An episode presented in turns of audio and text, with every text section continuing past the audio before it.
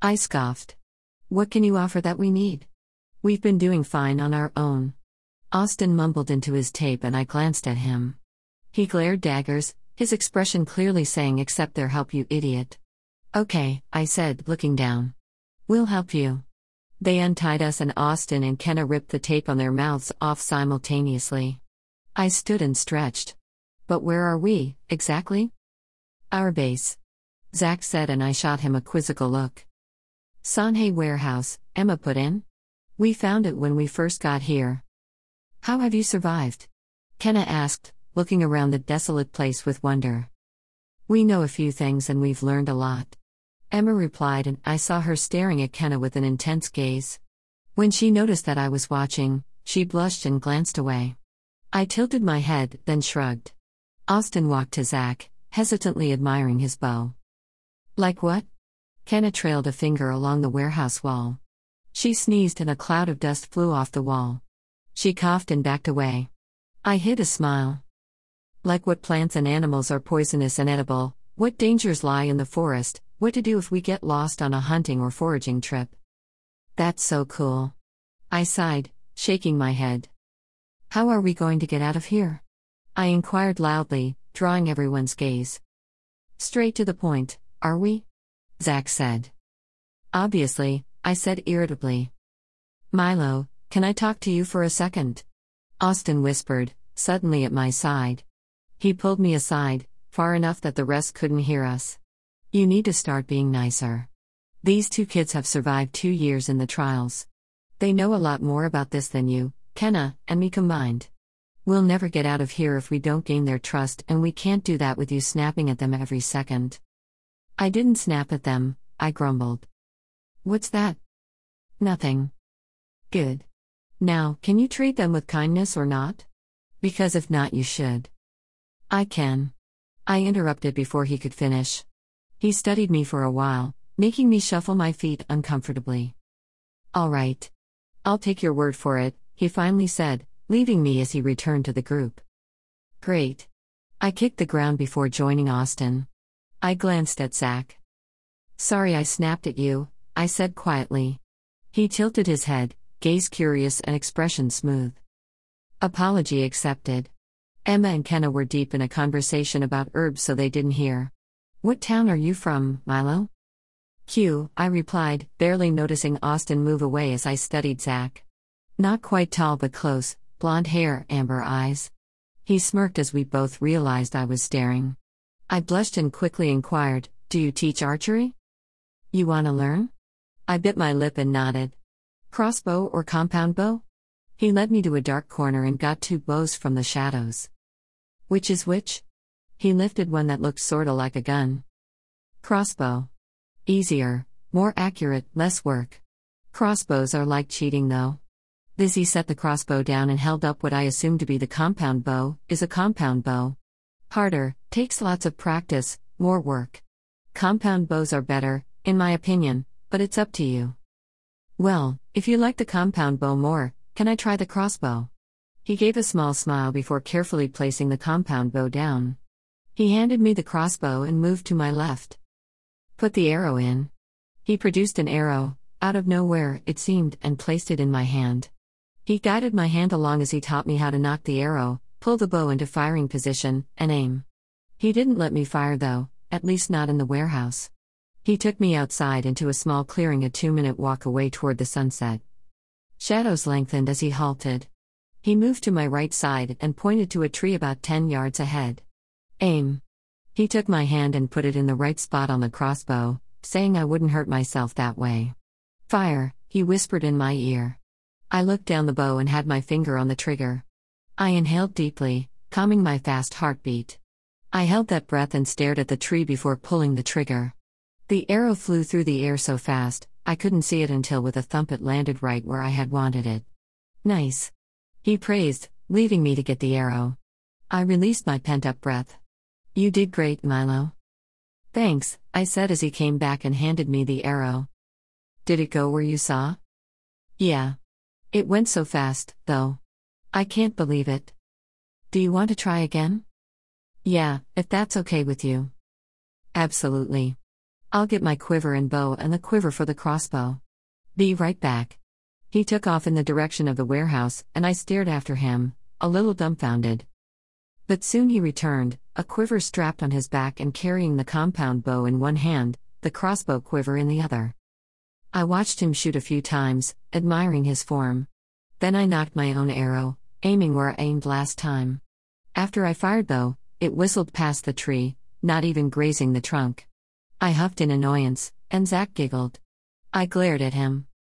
Hey, we don't get it perfect on the first day. Keep practicing, you'll get better, I promise. I can see your natural talent, and it would be a waste not to enhance it. You say that like I'm a weapon. He paused, considering. Well, I mean, you are. In a way. But I'd rather call it something like a protector, you know? Because if we were in danger, you'd protect me with the skills I taught you. I titled my head in confusion. I don't think I follow. He shrugged. Don't think too hard on it. I'm not that good at explaining things. We dropped into a somewhat comfortable silence and kept shooting. I missed more than half the time at first, but after a while, my shots got more accurate. I saw Zack smiling out of the corner of my eye, and it must have been contagious because I smiled too. How come your arrows are longer than mine? I asked absently as I loaded the crossbow once more.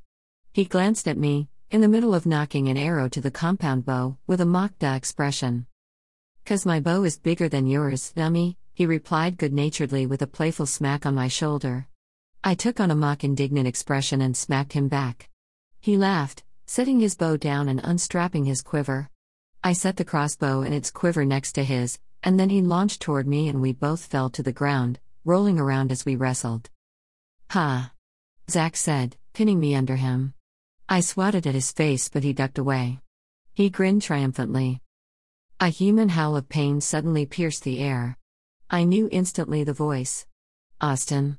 I pushed Zack away and stood but tripped over the bows before standing again. Crashing through the undergrowth, I came across a whimpering Austin, scooting backward and clutching his ankle. I rushed to him, his glassy gaze met mine, uncomprehending. His eyes rolled back and he fainted. My arm slipped behind his back before his head could crash on the ground. Zack came hurtling through the forest loudly and my eyes snapped to his. What happened to him? Zack moved closer, inspecting Austin's ankle. It seems he's been bitten by a zapper ant. We need to get out of here before they come back. He scooped Austin up and faltered before regaining balance. Zappernant? I echoed worriedly. Is that bad? He didn't respond as we headed east, toward the warehouse. Suddenly, the sun went beneath the horizon and we were quickly surrounded by pitch black. Follow the sound of my footsteps, Zack whispered. I did, following close behind him in fear of getting lost. When we returned to the Sanhei warehouse, Kenna broke off mid sentence and gasped. Emma looked over her shoulder and ran to us, Kenna close behind. Zappernant? Emma asked after glancing at Austin's ankle. Can someone tell me what the heck a zappernant is? I growled angrily. They're giant black and red ants, about a fourth the size of this warehouse, and their offensive sting is deadly. My eyes widened. That's big. We need Marziello Woodman, Kenna. You remember their shape? Kenna nodded seriously. They have yellow flowers and they live about a mile west from here. If we don't get two plants by sunrise tomorrow, Austin dies. Silence followed those ominous words. Then time resumed and everyone lurched into action. Kenna received a flashlight from Emma and Zack laid Austin carefully on the floor.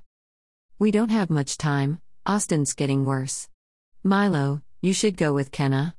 I'll give you my crossbow, and if you see a zappernant, shoot for the antennae first, then the eyes.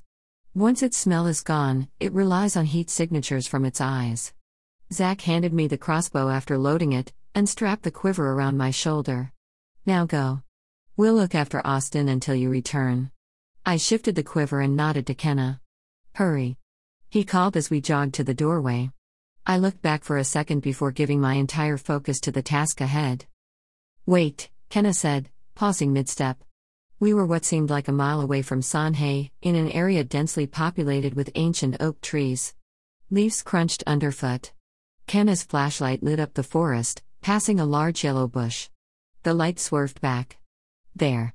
She exclaimed, leaping toward it. She threw me the flashlight, and I juggled it for several moments before it finally fell. I sighed and picked it up, holding it at an angle where Kenna could see the plant. As she broke off a couple stems, I heard a loud crunch. The hair on the back of my neck prickled. Oh no. Kenna, whatever you do, don't look back. I said slowly, my flashlight holding hand shaking in fear. She continued breaking stems as I quietly turned with the flashlight. A huge black ant with red stripes and two red eyes with a murderous look in them stood in front of me. I lifted the crossbow, but the ant's antennae swept it aside. You think your puny weapons can hurt me? I gasped as the voice filled my head. You can talk? I stumbled back in shock. Its jaws tilted in a gruesome, toothless smile. Of course I can, human. I paused as its jaws clacked. It swung its abdomen around anti-clockwise as I ducked and leapt to the left, sliding to the crossbow. I gripped it and aimed and fired. The ant screeched in pain and scrambled back as its right antennae flew, with the arrow in it, into a nearby oak tree. You pay. It boomed. Kenna's hand suddenly slid in mine, and I looked to her. She held the flashlight in her open hand as we bolted back the way we came. The Zapran ant's six legs came crashing after us, the fear urging us faster. The flashlight swayed in Kenna's hand as we pushed into a quicker sprint. I turned, breaking the hold, and knocked another arrow. I let the arrow fly, and the beastly ant cried out, flipping backward. Its furious roar shook the oak's trees. I was panting hard, my mouth parched, when we finally came into the pine forest. I glanced at Kenna before realizing she was ahead. I put on a burst of speed. Suddenly, she swerved to the left. I rammed into the warehouse a second later. Ow, thought as I flew back. Snap, snap. I launched forward, the Zapran ant's jaws closing around the space I was mere milliseconds ago. Scrabbling at the grass, I managed to get to my feet before a hand grasped my arm and pulled me into the warehouse. Clear. Zack shouted, and the warehouse door slid shut. The Zapran ant was unlucky enough to have its leg in the doorway before it shut and the severed end of a pincer which crashed to the floor. The Zapran ant howled. You didn't say they could talk. I panted, leaning down and resting my hands on my knees as I regained breath. Sorry, I didn't think to mention it. I glared at Zack's outline before collapsing on the floor. Yeah, well, you should have. I won't forget next time, he said, clapping my shoulder before joining Kenna and Emma at Austin's side. After recovering, which took more than a minute, I also joined them, kneeling beside Austin. Kenna and Emma had somehow made a liquid out of the plants and now poured it in Austin's pried open mouth. Emma closed his jaw and Zack and Kenna held Austin's arms and legs as he convulsed violently. Then, as suddenly as it happened, it stopped. His eyes fluttered open and Zack and Kenna released their hold. He gagged and everyone moved away as he leaned sideways and vomited a disgusting red substance. He wiped his mouth and sat up. Thanks, guys, he said, and then, at that moment, the sun's rays broke through the windows. We all laughed, half nervous and half relieved. You're welcome, Zack replied. Crazy Austin. Always getting in trouble with the giant ants. I added, grasping his arm and pulling him to his feet. I stared into his hazel eyes for a second before pulling his arm and hugging him tightly. Some ants, though, eh? He chuckled before we broke apart. Yeah, he said, hugging Kenna. Zack and Emma held back but were smiling. On some unspoken consent, we all gathered around Austin and group hugged. When we all were breathless, we pulled away. Now we need to get out of this forest, Zack said. Right. He looked around, and I clapped his shoulder. Yes. Let's gather what we can and set off at midday. Works for me, Kenna replied. Same, Emma put in. Can I carry the crossbow, Zack? No need to ask, he responded, and I smiled. Thanks. No problem. He walked off to the corner with his compound bow. I challenge you, Zack shouted, pointing to me. To an aim contest. My smile widened, and I laughed. Where? I inquired. We shouldn't go outside yet. I have a target drawn with, you'd be better off not knowing. Up there. He gestured to a loft above us. A gap was between the sides, long and wide enough for us to go through. And how exactly do we get up there? He grabbed something else, a gauntlet, I think, and ran to me. He wrapped one arm arm around me and pointed the gauntlet to the loft. Hold on tight, he said in some sort of string shot from the gauntlet, twisting around a beam above the loft. It pulled up and I gasped as we flew through the air. Zack swung at the last minute and retracted the string. We landed semi gracefully on the left side of the loft. That was so cool. I exclaimed, rising to my feet and looking down from the gap to my friends, whose jaws hung open in shock, all except Emma. I waved before returning to Zack, who was doing something with his gauntlet. That it is. All right, see the target on the other side. I glanced through the dimness. Yeah, I said, apprehensive and excited. Are we shooting for the center? Yup. We get 10 seconds per shot and we go back and forth until we've used 5 arrows. You can go first. I took a calming breath and put an arrow in the crossbow. Aiming, I fired. It was in the second ring of the center. Not bad, Zack commented, raising his bow and pulling the string back. I noticed how deeply concentrated he was and how he got the center of the center. I knocked another arrow and tried to concentrate how he did. After I fired, right to the left of his, his shot was right after. He must have knocked and aimed while I was aiming, I thought. I got three more in the second ring of the center, and his next four were so close together to the first I wouldn't be able to tell how many arrows there were if I didn't know beforehand. He smirked and I glared at him. I'm also not as good as you. You're a natural, I knew from your first shot in the woods. Don't worry, soon you'll be as good as me, or better. He winked, dropped his bow carefully after crouching.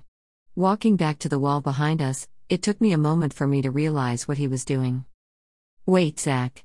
But he was already sprinting forward. He leapt, crossing the gap and rolling on the opposite side. Wow, I breathed. He retrieved the arrows and jumped back easily. I can't believe you made that jump. I burst out. Why not? He answered simply, picking up his bow and aiming at the beam with his gauntlet. He pulled our waists together and ran off the ledge. I screamed in terror as we dropped. But before my feet could hit the floor, we were tugged to a stop. I blushed in embarrassment as he released me and I dropped the remaining three inches to the ground. I looked at Zack sheepishly, he shrugged.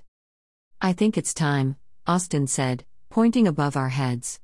We all looked up as the sun appeared in the ceiling window. I instantly glanced away, rubbing my eyes. Guess so. After five minutes of checking and rechecking to see if we had everything, we cautiously opened the warehouse door birdsong and rustling leaves in the trees from the wind greeted our ears. And thus, the trek west to the fourth trial began. Bookmark